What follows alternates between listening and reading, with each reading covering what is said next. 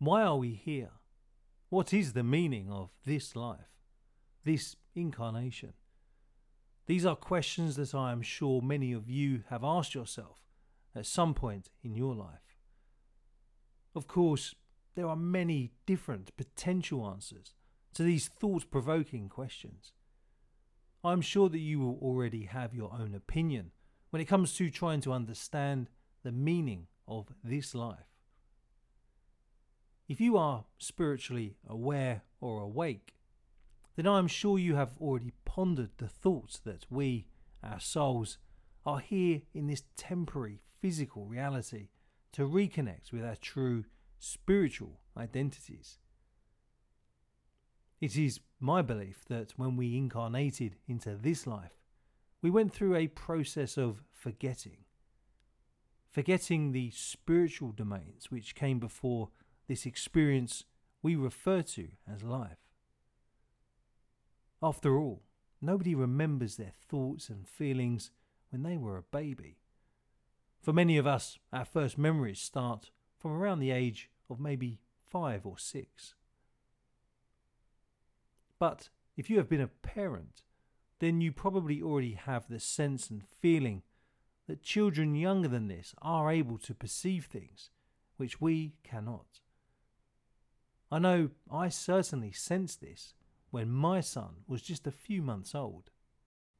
I think that in our early years, the older we get, the more we forget the spiritual domains which came before this incarnation. And I think that one of our missions during this incarnation is to reconnect with our true spiritual identity, to find our spiritual selves once again. After all, if you become lost in the forest, once you have found your way out, there is a high probability that you will not get lost again. And I think that the forest we find ourselves in at the moment the dense and often dangerous forest of this physical world is so incredibly hard to navigate, and the mist is so incredibly thick that finding our way out back into the clearing can be and is incredibly difficult.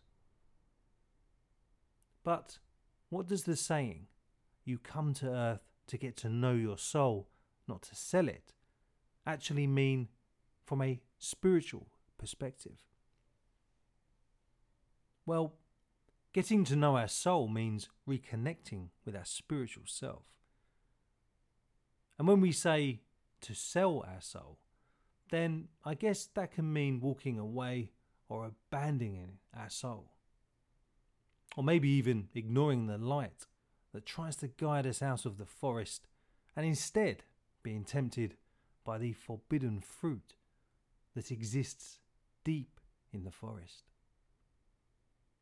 Selling out or turning our backs on our true spiritual identities can mean only one thing that we are destined to keep reappearing in the forest of confusion, or that we walk so far into the woods that the light from the sun can no longer be seen. At this stage, one could say that we have become lost.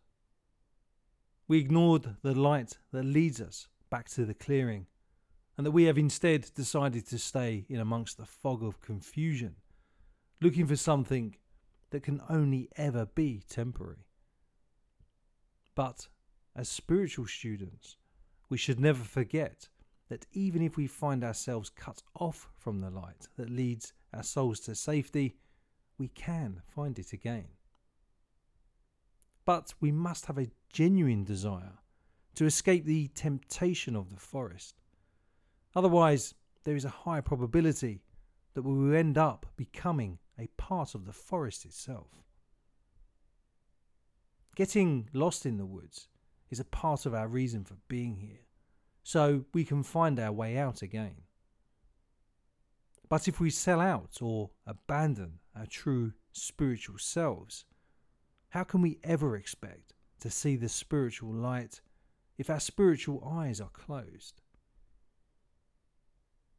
Over the years, I've come across many people who have sold out or who have shut their spiritual eyes. Instead of finding the path, they have lost their way in the forest. I pray for them, hoping that amongst the fog and haze, they can once again see the guiding light that is trying to guide us home gently, and that they find their way again. I think at some point we all get a little lost, and that's okay. I have had periods during this incarnation when I have run deeper into the forest to try and find the fruit of temptation that will only ever offer a temporary respite from the overbearing forest that has the ability to never let us go. I guess you could say that most of us will, at some point, sell out.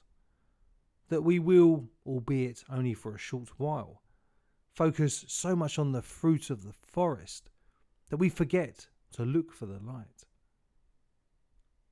But just as there are many ways out of the forest, there are many ways to give up the fruit of temptation. And instead, once again, look for the light that breaks through the canopy and that penetrates the fog, so that we can once again be reunited with our spiritual family in the clearing outside of the forest.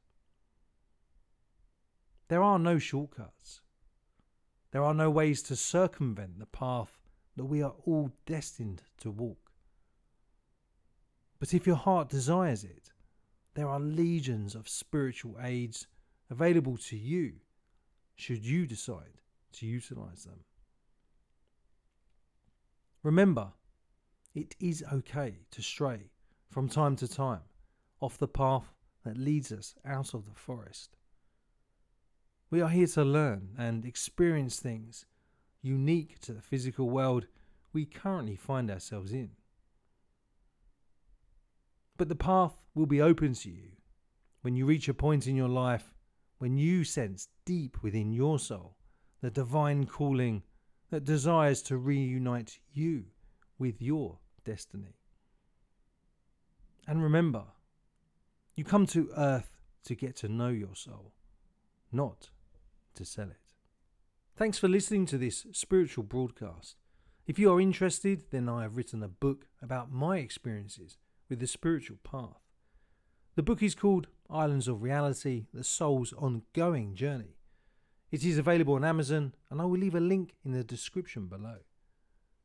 Remember, if you would like to support my mission of spreading the light, please consider becoming a patron of this podcast.